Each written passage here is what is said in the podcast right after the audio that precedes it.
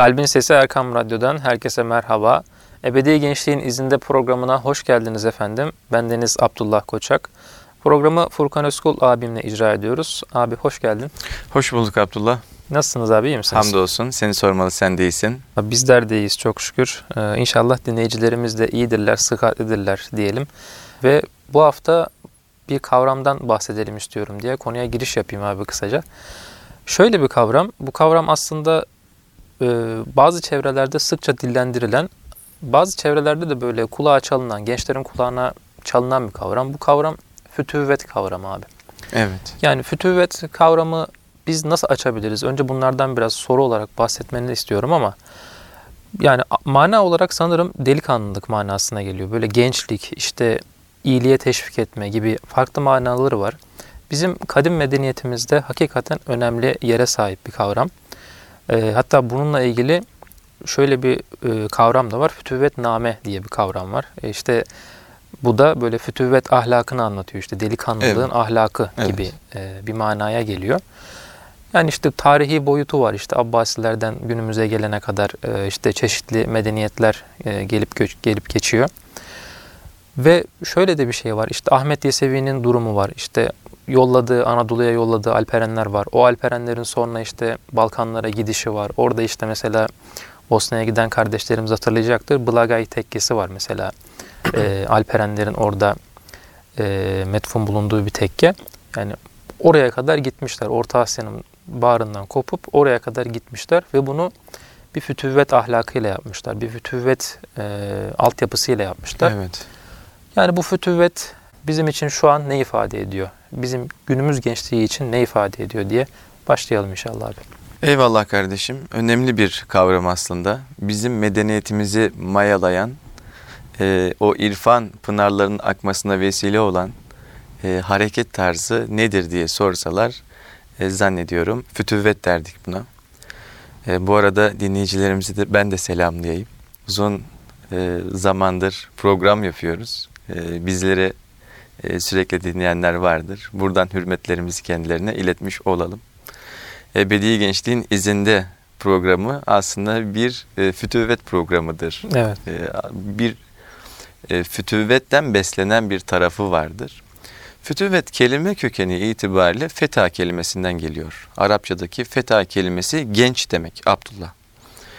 E, yiğit, delikanlı gibi anlamlara geliyor. Bu kelimenin çoğu da çoğulu da e, fityandır. Ama biz fityan kelimesini duymayız. Aslında feta kelimesini de duymayız. Ama fütüvveti çok eskilerden beri e, az önce senin de bahsettiğin üzerine kulağımıza çalınan bir şey vardır. Hele Türk dili edebiyatıyla vesaire ilgilenenler varsa onlar fütüvvet nameleri bilirler. İşte zamanda ahi ocaklarının e, ortaya koymuş oldukları o meslek ilkeleri e, fütüvet namelere yazılırmış. E, onlar oradan bilebilirler. Belki çok bilindik bir kavram olmasa da günümüzde gençlik hizmetleri yapan bütün kuruluşların temelde beslenmiş oldukları en önemli ilkesel anlamda beslenmiş oldukları, hareket tarzı anlamında beslenmiş oldukları en önemli yapı fütüvvet yapısıdır. Peki kökeni nereye dayanır diye sorulacak olursa Abdullah, tabi kurumsal bir köken vardır. Bir de o kurumsal yapıyı besleyecek bir temel vardır. Burada e, işin en temeline baktığımızda Peygamber Efendimiz Aleyhisselatü Vesselam'ın etrafında teşekkül etmiş olan gençleri görüyoruz. Ashabın genç yüzlerini görüyoruz Abdullah. Peki bunlar ne yaparlardı diye sorulacak olursa, bunların en mücessem oldukları yer neresidir diye sorulacak olursa, burada da ashab-ı suffeyi görürüz. Suffe ashabını görürüz. Evet. Yani mescidin hemen bitişiğinde Peygamber Efendimiz'den ilim elde eden ve elde etmiş oldukları ilmi de e, işte arzın çeşitli yer, yerlerine yayan insanları görmüş oluruz. O güzide şahsiyetleri görmüş oluruz. O dönemden bu döneme ne oldu ne bitti diye sorulacak olursa kısaca şunu söyleyebiliriz. O ashab-ı suffanın temel misyonu neydi? Peygamber Efendimiz'in almış oldukları ilmi hiç bilmeyenlere ulaştırmaktı. Evet. Bilenlere de emri bil maruf nehi anil münker yapmaktı. Yani iyiliği emretmeleri, kötülükten de nehyetmeleriydi. Öyle değil mi? gençlik enerjisi vardı. Yüzleri mütebessimdi. Bir olumsuzluk gördükleri zaman da hemen olaya böyle kararlı bir şekilde, güçlü bir şekilde müdahale edip e, bu müdahale neticesinde ortadan sıkıntılı hali kaldırma durumu söz konusuydu. Tabi bunlar e, tırnak içerisinde söylüyorum kaba kuvvet şeklinde teşekkür eden hadiseler değildi Abdullah. Hı hı. Gayet nazik, kibar beyefendi e, bir şekilde e, durum neyi gerektiriyorsa o halin gerektirdiği müdahale neyse o müdahaleyi yerine getirirlerdi. Şimdi kurumsal bazda ele alacak olursak fütüvetin kökeninde aslında e, ilk temel teşkilatlanma olarak Abbasiler dönemini görüyoruz. Yani Abbasi halifesi La, Nasır Lidinillah döneminde fütüvvet kurumsallaşıyor. Artık sokaklarda böyle beldelerin önemli yerlerinde gençler inisiyatif almaya başlıyorlar. Tabi belli bir devlet kontrolünde e, ve görmüş oldukları işte e, hayrı yayma, şerrinde önüne geçme vazifesini ifa etmiş oluyorlar.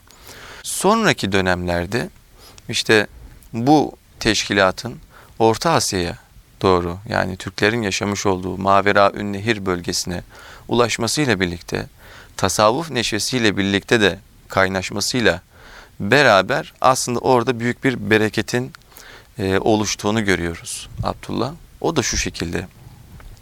Hoca Ahmet Yesevi'yi bilmeyen yoktur zannediyorum. Evet. Hoca Ahmet Yesevi Alperenlerin piridir. Bu Alperenler savaş meydanlarında Alp, dergahlarda erendir. Öyle değil mi? Evet, evet. Onlar bulunmuş oldukları yere İslam'ın güzel kokusunu e, yaymakla mükellef olan, olan, kendilerini bu şekilde hisseden evet, kimseler. Kendini mükellef sayıyor yani Tabii. ve o şekilde bir aksiyon alıyorlar. Tabii yani gidiyor, pirinden besleniyor ve yola çıkıyor. Evet, evet. Ve piri diyor ki senin için istikamet Anadolu. Evet. Eyvallah alıyor görevi doğruca Anadolu'ya doğru. Ee, aslında İslam'ın temel misyonlarından bir tanesi olan yeryüzünden fitnenin kaldırılıncaya kadar e, öyle değil mi? Mücadele evet. edilmesine yönelik olan o tavsiyesini yerine getirmeye çalışıyorlar. Tabi Alperenler de şunu görüyoruz Abdullah. O fütüvet, o gençlik, delikanlılık, efendime söyleyeyim o yiğitliğin en güzel tarafını görüyoruz ve çok ciddi olarak bir şefkatle görüyoruz. Onlarda büyük bir e, geniş gönüllülüğün olduğunu görüyoruz. Bulunduk, bulundukları yerlerde bırakın Müslümanları, gayrimüslimlerin bile bir sığınağı olduğunu görüyoruz o insanlar. Evet. Çok ilginçtir. Sarı Saltuğu biliriz. Sarı evet. Saltuk. Bu dizide evet. de sanırım geçiyordu onun ismi. Bu e, Diriliş Ertuğrul'da. Hı hı. Onu böyle bir karakter olarak işlediler sanıyorum. Yani. Sarı Saltuk bugün Anadolu'da birçok yerde makamı var. Evet. Diyarbakır'da var. Hatta biz bundan bir, bir buçuk sene önce İznik'e gitmiştik arkadaşlarla. Ben hiç bakmadım yani İznik'te ne var ne yok diye. O sokakları gezdik. Bir şeyler yaptık. Dedi bir türbe var şurada bir türbeye bakalım ne var ne yok. Böyle açık bir alanda. Baktık orada da sarı saltuğu gördük. Yani orada bir mezar var. Onun olduğu iddia ediliyor. Ama muhtemelen makamdır. Çünkü evet. Yunus Emre içinde vardır ya. Hı-hı. Her yer kendisi e, evet. kendisinin olduğunu söylemek ister. Ee, şimdi sarı saltuk Balkanlarda da var. Değil mi? Evet. Ee, işte e, örneğin Makedonya'da az önce söylediğim olayı tamamlamak istiyorum. Ee, yani sadece Müslümanları değil gayrimüslimler için de bir sığınak olmuş dedik ya. Mesela Sarı Saltuk'un mezara olduğu iddia edilen yeri iki tür ziyaretçisi var. Bir Müslümanlar gidiyor dua ediyorlar. Bir de Hristiyanlar da kendi azizleri kabul etmişler. Hmm. Çok Allah garip Allah. bir şekilde e, o dikkatimizi çekmişti. E, burada şunu görüyoruz. Yani İslam fıtrat dinidir. İslam'ın ortaya koymuş olduğu ameller de, Müslümanın ortaya koymuş olduğu ameller de, İslam'ın da yapılmasını istemiş olduğu ameller de fıtrata uygun amellerdir.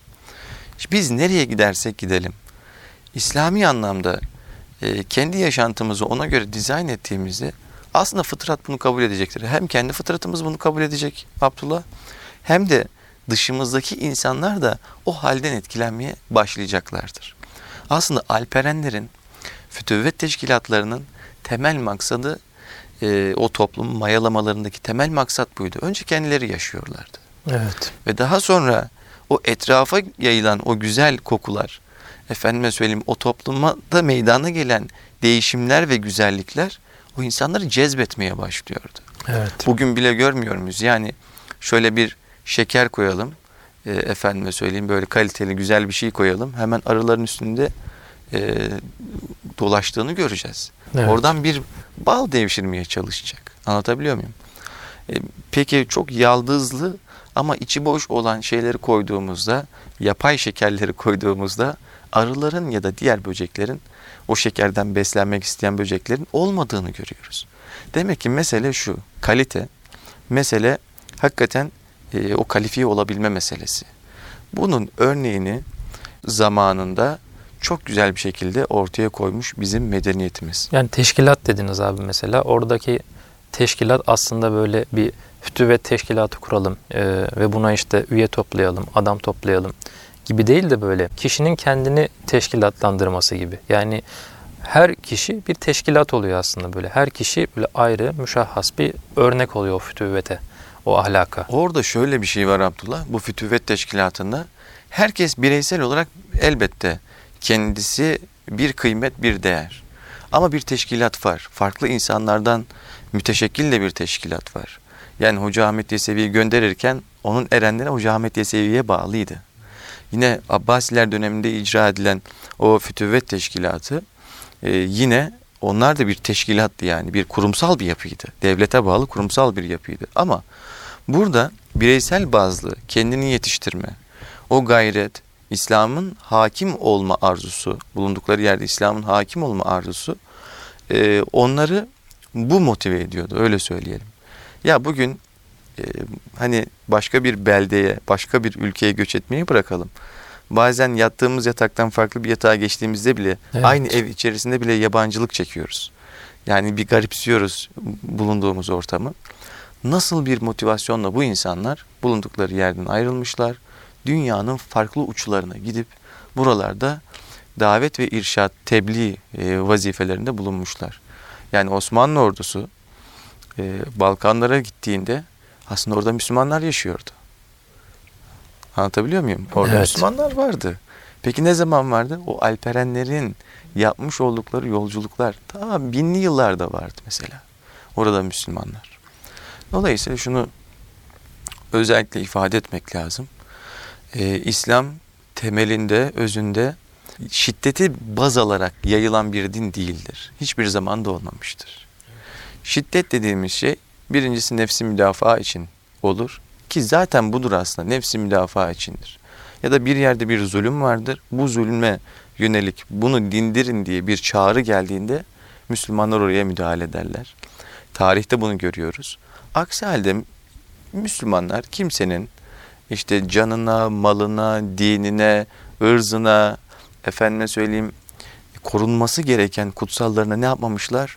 Saldırmamışlar. Savaş ortamında bile saldırmamışlar.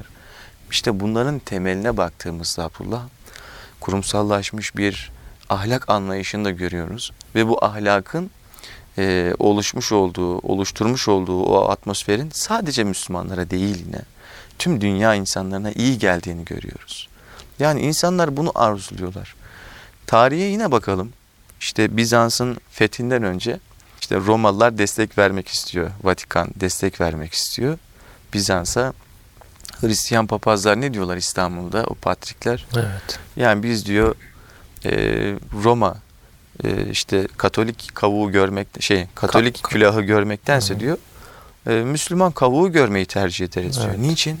Çünkü kendilerinden bildiği ya da kendilerinden bildiği demeyeyim biraz soğukluk var çünkü onlarda da Katoliklik Ortodoksluk arasında çok ciddi bir ayrım var. Evet. Ama neticede Hristiyan üst şemsiyede birleştikleri bir din, bir mezhebin, e, inancın diyeyim mensupları zamanında İstanbul'a geldiklerinde e, Haçlı seferleri bağlamında Bizanslar diyorlar ki tamam geçsinler ülkemizin içerisinden.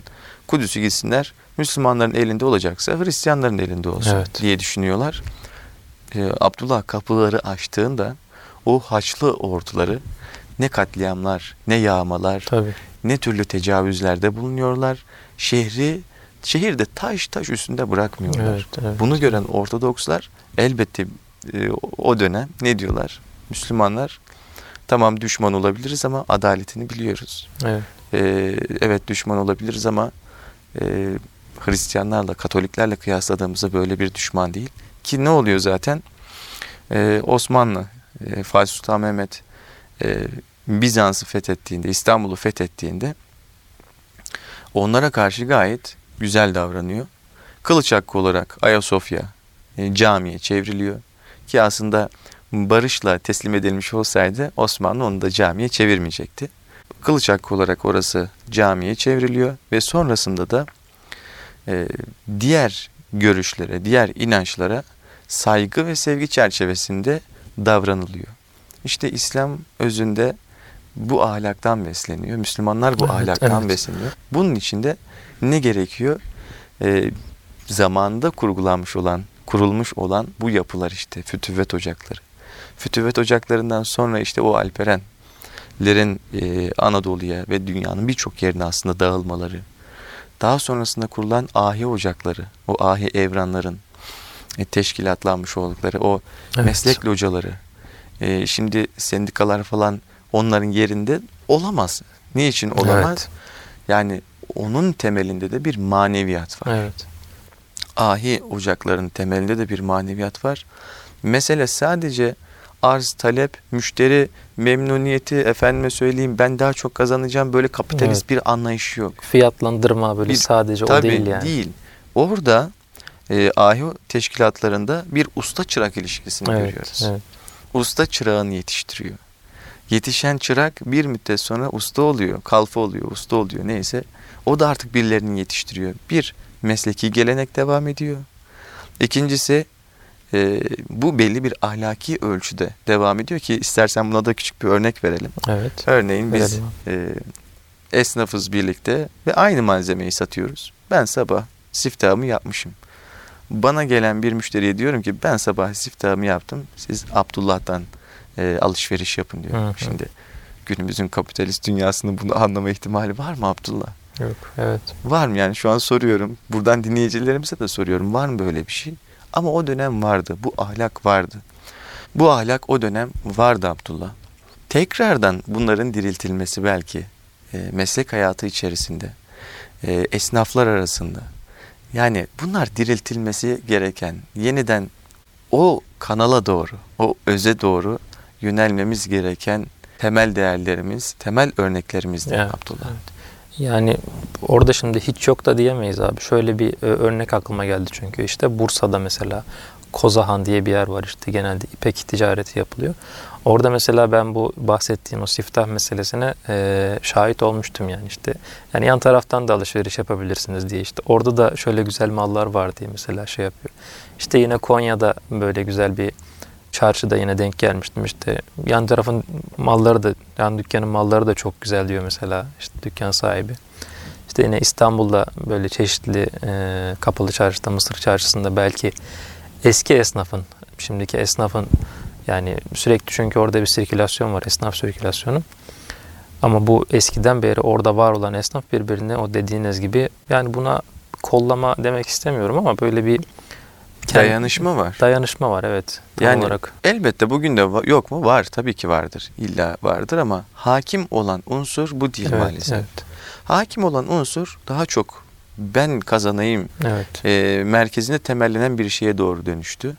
E, oraya geldi. Aslında dünya bu tarafa getirdi. Evet, Yani- maalesef. E, Osmanlı e, kapitalist bir devlet değildi. E, istikrarı sağlamış bir devletti. Ama Avrupa e, efendime söyleyeyim yeni yerlerin keşfiyle, yeni coğrafyaların, kıtaların keşfiyle, e, sonrasında yaptıkları üretimle, elde ettikleri mallarla, e, sömürge devletleriyle Evet. artık ne diyebilirsek e, yani o çarkı öyle bir genişlettiler ki e, önüne geleni ezdiler Evet, tabiri evet, caizse. E, günümüzdeki piyasaların temelleri de o zamanlar atıldı. Evet. Yani o maalesef. Adam Smith'ler vesaire ya ulusların zenginliği falan derken aslında günümüzün ekonomik e, temellerinin kökeninde e, bu taraftan o taraf o zamanlar atıldı. Ancak şu anda bir çöküş var. Yani şöyle Evet. bir çöküş var. Dünya yeni modeller arıyor. Ekonomik anlamda da yeni modeller arıyor. E, bu bağlamda biz e, memleket olarak, e, bu toprakların insanları olarak, Müslümanlar olarak, bu kadar güzel değerlerden beslenen insanlar olarak ne söyleyebiliriz? İnşallah söyleyecek sözlerimiz vardır diyelim. Var diyelim inşallah. İnşallah. Çünkü hakikaten güzel çalışmalar bugün e, Evet. çeşitli kuruluşlar tarafından yapılmakta. E, örneğin İSAR e, bu konuyla alakalı, İslam ekonomisiyle alakalı çok güzel programlar Evet. e, tertip ediyor. E, yine işte diyelim ki İlke Vakfı'nın e, yapmış oldukları bir takım e, kendi işlerinde ya- açtıkları kuruluşlar var. Orada bu çalışmalar devam ediyor. Evet. Üniversitelerimizde İslam ekonomisi e, bölümleri açılıyor. Evet. Burada da hem akademik anlamda efendim hem de topluma değebilecek yönleriyle işte çeşitli seminerler, konferanslar, paneller gerçekleştiriliyor. Evet. Dolayısıyla bu kıymetlerin, bu kıymetli değerlerin e, topluma daha rahat, daha güzel ulaşmasının imkanları inşallah oluşuyor ve aynı zamanda dünyaya söz söylememiz de e, mümkün hale geliyor diyelim. İnşallah abi. İnşallah daha güçlü bir şekilde söz söyleme imkanına sahip oluruz diyelim. İnşallah ikinci bölümde biraz daha böyle fütüvvetnamelerden, fütüvvetnameler bize ne söylüyor, günümüz gençliğine ne söylüyor onlardan bahsedelim istiyorum. Erkam Radyo'nun kıymetli dinleyicileri, Ebedi Gençliğin izinde programımız kısa bir aradan sonra devam edecek efendim. huzur bulacağınız ve huzurla dinleyeceğiniz bir frekans. Erkam Radyo, Kalbin Sesi. Erkam Radyo'nun kıymetli dinleyicileri, Ebedi Gençliğin izinde programımız kaldığı yerden devam ediyor efendim. Fütüvvetten konuşuyoruz. Fütüvvet ahlakından konuşuyoruz. Fütüvvet namelerden bahsetmeye çalışıyoruz. Ee, ilk bölümümüzde biraz fütüvvetin tarihinden bahsettik. Fütüvvet kavramının manasını e, anlamaya çalıştık. Ve şimdiki bölümümüzde de fütüvvetin günümüze ne söylediğini e, biraz irdelemeye çalışacağız. Yani abi ilk bölümümüzde şöyle bir şeyden bahsettik. Yani fütüvvet işte e, geçmişte Abbasiler dedik, işte Ahmet Yesevi dedik, işte Ahi Evran dedik. Bunlar belli bir teşkilata sahipler. İşte Alperenler var. İşte Anadolu'ya gidiyorlar. Dünyanın çeşitli yerlerine İslam'ı yayıyorlar. O ahlakı yayıyorlar. Fütüvveti ilk önce kendi içlerinde özümseyip, benimseyip sonrasında onu dünyaya o güzel kokuyu yaymaya çalışıyorlar dediğimiz gibi. Şimdiki gençlik peki e, ne yapabilir? Bu fütüvvet ahlakıyla ahlaklanıp bunu etrafa işte ilk önce kendi etrafına, belki ilk önce kendi ailesine, sonra işte dost çevresine, arkadaş çevresine, sonra belki okulunun tamamına, belki şehrine, sonra Türkiye'ye, dünyaya artık böyle bir ufuk nasıl kazandırılabilir? Ben aslında bundan biraz bahsetmek istiyorum. Bu konuyu biraz açmak istiyorum. Kıymetli kardeşim şu an cemiyet hayatımızda var olan güzelliklerin temelinde aslında e, bu tip kurumların olduğunu söylemiştik temel itibariyle. Bunlar belki birazcık tozlanmış olabilir. İnşallah bu tozların da alınacağını temenni ediyoruz. Evet. Bunlar inşallah daha güzel bir şekilde neşet edeceğini de e, temenni ediyoruz. E, du- duamız bu şekilde. E, şu an birçok gençlik STK'sı var. Bu STK'ların yapmış oldukları faaliyetler de aslında bir nevi fütüvvet faaliyetleri. Gençliğe sahip çıkmak, onlara güzellikleri anlatmak, iyiliklere teşvik etmek, hayra yönlendirmek. Bunun dışında kötülüklerden men etmek, olumsuz ortamlardan şöyle çekip almak ve bir kardeşlik ortamının oluşmasına vesile olacak faaliyetleri gerçekleştirmek. Bunların hepsi aslında fütüvvetin bir boyutu. E, tamamı mı? Aslında tamamı değil. Dedik ya daha sonraki yıllarda fütüvvet kurumsallaşmış, işin mesleki boyutları da oluşmuş, davet irşat boyutları oluşmuş, efendime söyleyeyim e, devlet bazında diyelim askeri bir boyutu da oluşmuş. İşte sınır bölgelerine giden, ribata giden e, alperenlerden bahsedilebilir bu hususta. Evet. Ama günümüzde bu işin gençlik çalışmaları boyutu ne yapıyor? Devam ediyor.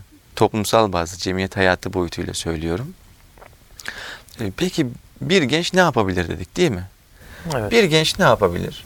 Bir genç her şeyden önce kendi köklerini araştırması gerekir diye düşünüyorum. Yani bir insanın ayağı sabit bir şekilde yere basması için, varlığını hissetmesi için, ben varım ve biz varız diyebilmesi için bir şeyden haberdar olması lazım. O da köklerinden Abdullah.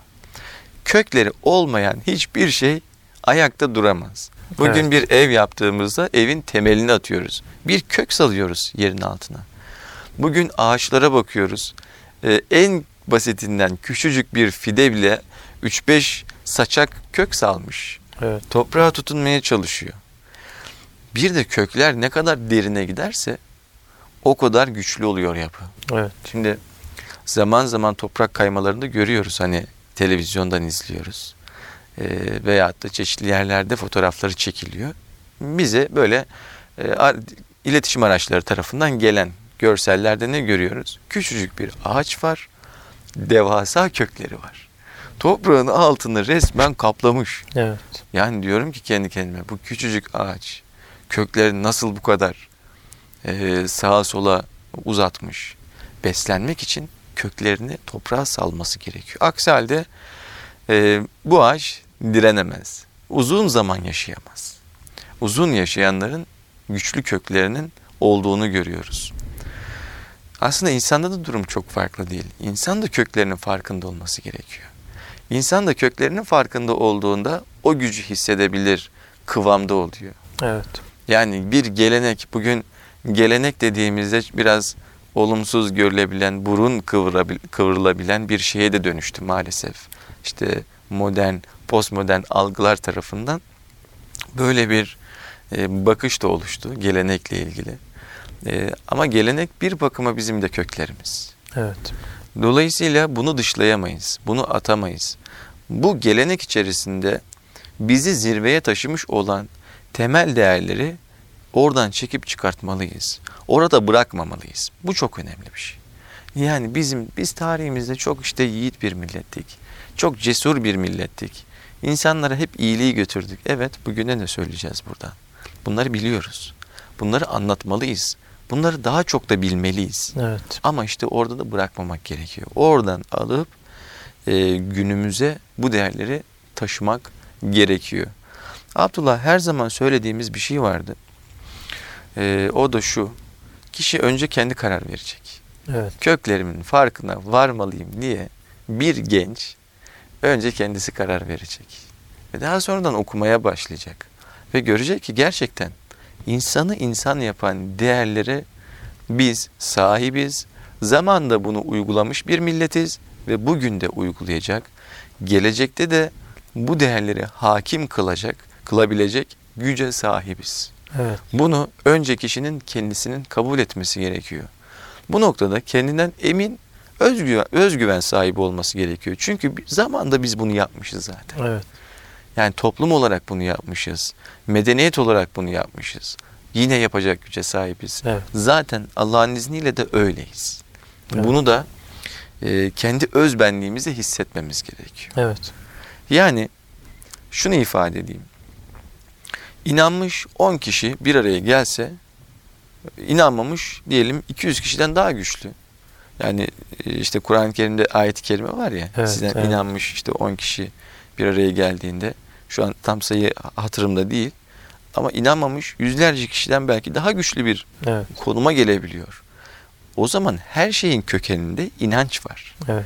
Biz önce kendimize, kendi değerlerimize, geleneğimize, efendime söyleyeyim bakışımıza güvenmemiz lazım, inanmamız lazım. Evet. Bunu temel alarak, baz alarak hareket edeceğiz. Biz suya yazılmış, efendime söyleyeyim hiçbir temeli olmayan fantazilere de dayanmıyoruz ki. Evet. Bizim söylemiş olduğumuz her şeyin hem tarihte hem kutsal kitabımızda Evet. ee, hem de insanın fıtratında bir karşılığı var. Şunu söyleyeceğim. Mesela işte e, fütüvetnamelerden de bahsedeceğiz dedin ya. Evet. İstersen oraya da girmiş olalım. Evet. Hem de karşılıklarını genç kardeşlerimize, e, arkadaşlarımıza söylemiş olalım.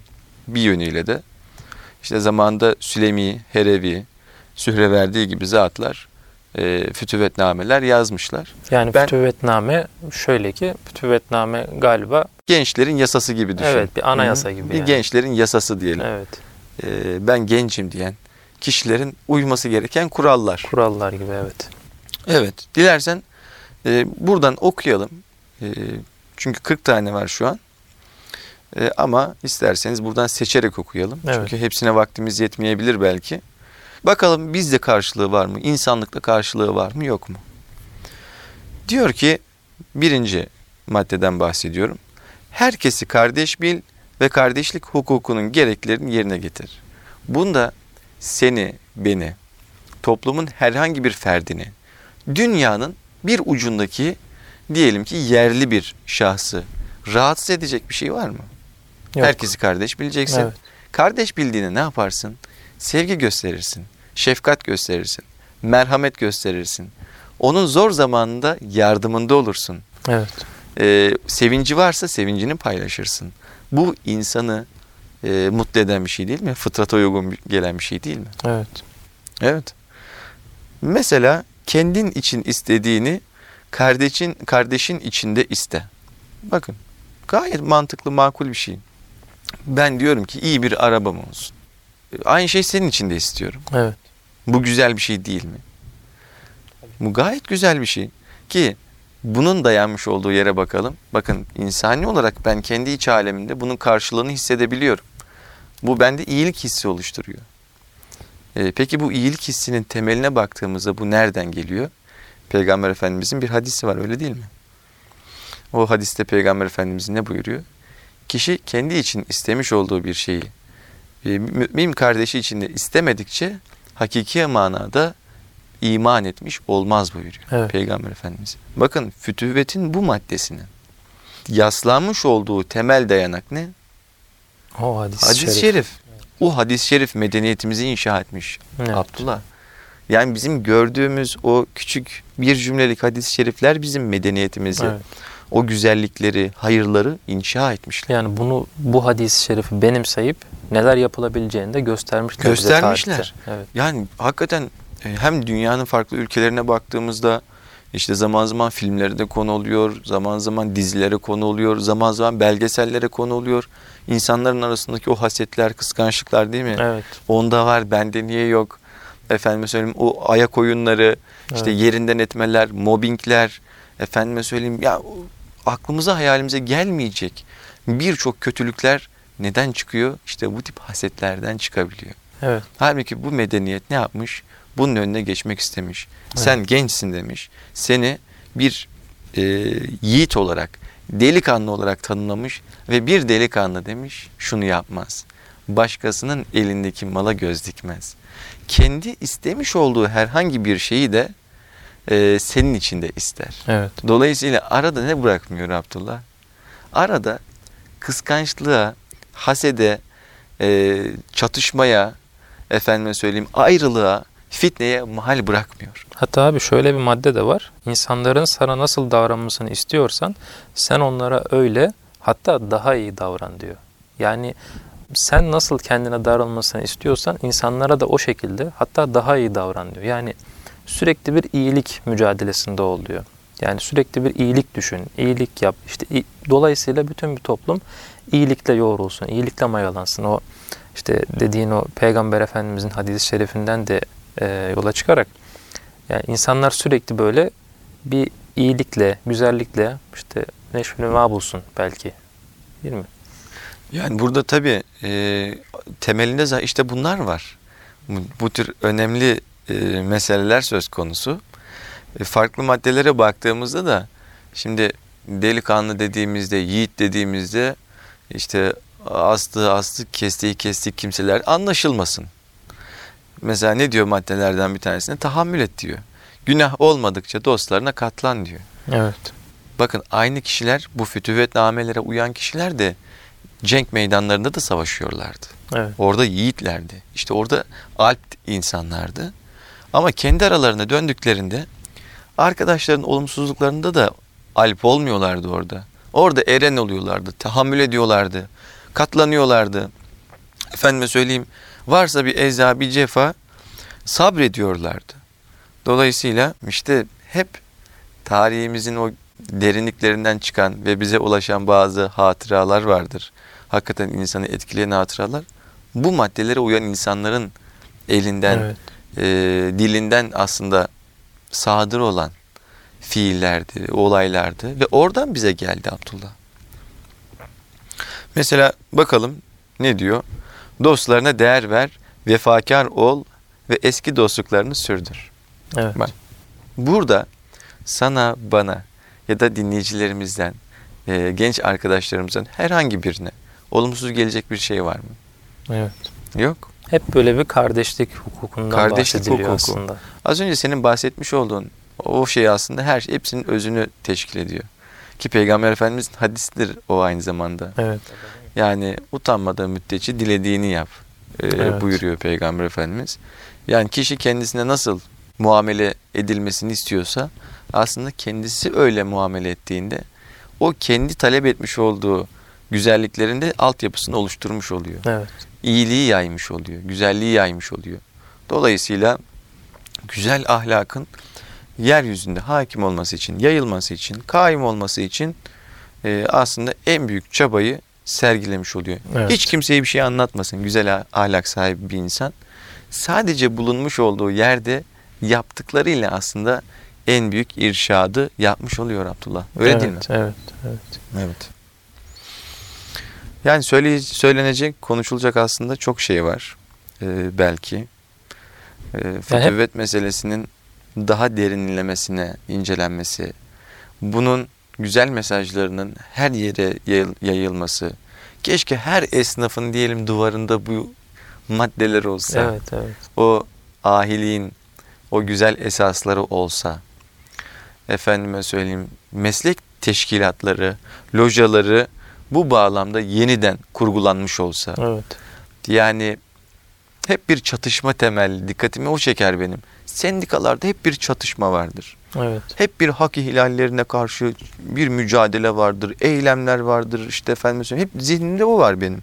Grevler, Evet. işte bilmem bir şeyler. Hak e, mücadelesi sürekli. ha, böyle değişik Yani. kavramlar. Tamam. Ama benim düşüncem şu. Yani daha sevgiye sevgi temelli bir meslek odasına dönüşemez mi bu tip yapılar? Evet. Ki sendikalar başka, meslek odaları başka bunu da biliyorum ama ya bu merhametin her yere ulaşması lazım. Bir yönüyle aslında e, devlet, millet, efendim el ele bunların gerçekleşmesi Evet. lazım. Yani onu söyleyeceğim abi. Sadece sendikalar değil belki işte belediyelerin, işte o kaymakamlık binalarının, işte valiliklerin, işte daha böyle sosyal hayatta işte sivil toplum kuruluşlarının, derneklerin, işte vakıfların belki işte böyle bir bu anayasayı işte belki ortak bir anayasayı ya belki ortak bir yasayı artık ortak bir fütüvvetname oluşturup belki işte ne olabilir işte burada zaten biz dedik işte 40 tane madde var. Bunlardan yola çıkılabilir. İşte Evrensel bir formata dönüştürülebilir Evet, ve yani- tüm dünyaya aslında bu sunulabilir. Evet bu akil insanlar toplanıp bir araya gelebilir yani böyle belli dünya çapında dediğin gibi evrensel olarak bir fütüvvetname oluşturulabilir. Neden olmasın çünkü? Yani hakikaten neden olmasın? Yani Müslümanların o gücü var. Ee, o e, istidadı olduğunu da e, dedik geçmişten. İşte dünyaya biliyoruz. söyleyeceğimiz sözlerimiz var Evet. Abdullah. Aslında çok var. En basitinden bu fütüvvet nameler yani fütüvvet teşkilatlarının ortaya koymuş oldukları o güzel örnekler hiçbir şey yapmasak sadece alıp dünyaya bunu sunsak bu bile çok büyük bir şey. Evet. Ve kabul edilmeyecek bir şey değil aslında. Çünkü insanlar bunu bekliyorlar, bunu özlüyorlar. Evet. Yani hakikaten o İslam'ı İslam'ın getirdiği yaşayışı, o medeniyeti özleyen bir dünya toplumu olduğu sıkça dillendiriliyor. Ee, inşallah yani günümüz gençleri o, o medeniyetin temellerini atan bir gençlik olur diye dua edelim. Tabi bu fütüvvetnamede e, biz genelde dostluk ve kardeşlik hukukuna dair şeylerden, e, maddelerden okuduk. Fakat şöyle maddeler de var abi. Son olarak onlardan biraz bahsedeyim. İşte sünnetleri farz bilip öyle amel et, mekruhları haram bilip öyle uzak dur diyor mesela. Onun dışında işte azimetle amel et, ruhsatlardan kaçın diyor mesela. İşte Allah'ın nimetlerini tazim et. Ee, yine işte cömert ol, muhtaçken bile tok gözlü ve kanaatkar ol diye. Çeşitli böyle aslında yani o hadis-i şerifler, ayetler bunu hakikaten o mayasında onun olduğunu görüyoruz yani. Böyle Evet. İslam'a dair, ibadetlere dair, işte bir Müslümanın yaşayışına dair ifadeler, maddeler de burada mevcut. Son olarak e, 40. madde olarak şunu yazmışlar. Onu okuyarak bitirelim inşallah. Allah'ı ve Hazreti Peygamberi her şeyden daha çok sev ve yüce sevgilinin bütün emirlerine uy diye. Eyvallah. E, bunu düzenleyen Profesör Doktor Recep Şentürk İbn Haldun Üniversitesi'nde e, bir gazetede bunu düzenleyip sunmuştu. Sonra İbn Haldun Üniversitesi onu aslında bir e, Evet. şekilde tasarladı. Poster Evet, halinde. Poster halinde. Öyle ücretsiz olarak da dağıtıyordu bir zamanlar. Belki hala dağıtıyordur. Belki istenince veriliyordur bilemiyorum artık. E, fakat bunu internetten erişmek isteyenler için de Gençliğin 40 Kuralı Fütüvvetname yazınca çıkıyor. Oradan devamına bakabilir dileyen kardeşlerimiz diyelim. Ve abi süremizin sonuna geldik böylece. Yani güzel bir konudan bahsettiğimizi düşünüyorum. İnşallah faydaya vesile olur, istifadeye vesile olur diyelim. İnşallah. Yani hakikaten özlediğimiz bir e, kavram, fütüvvet kavramı.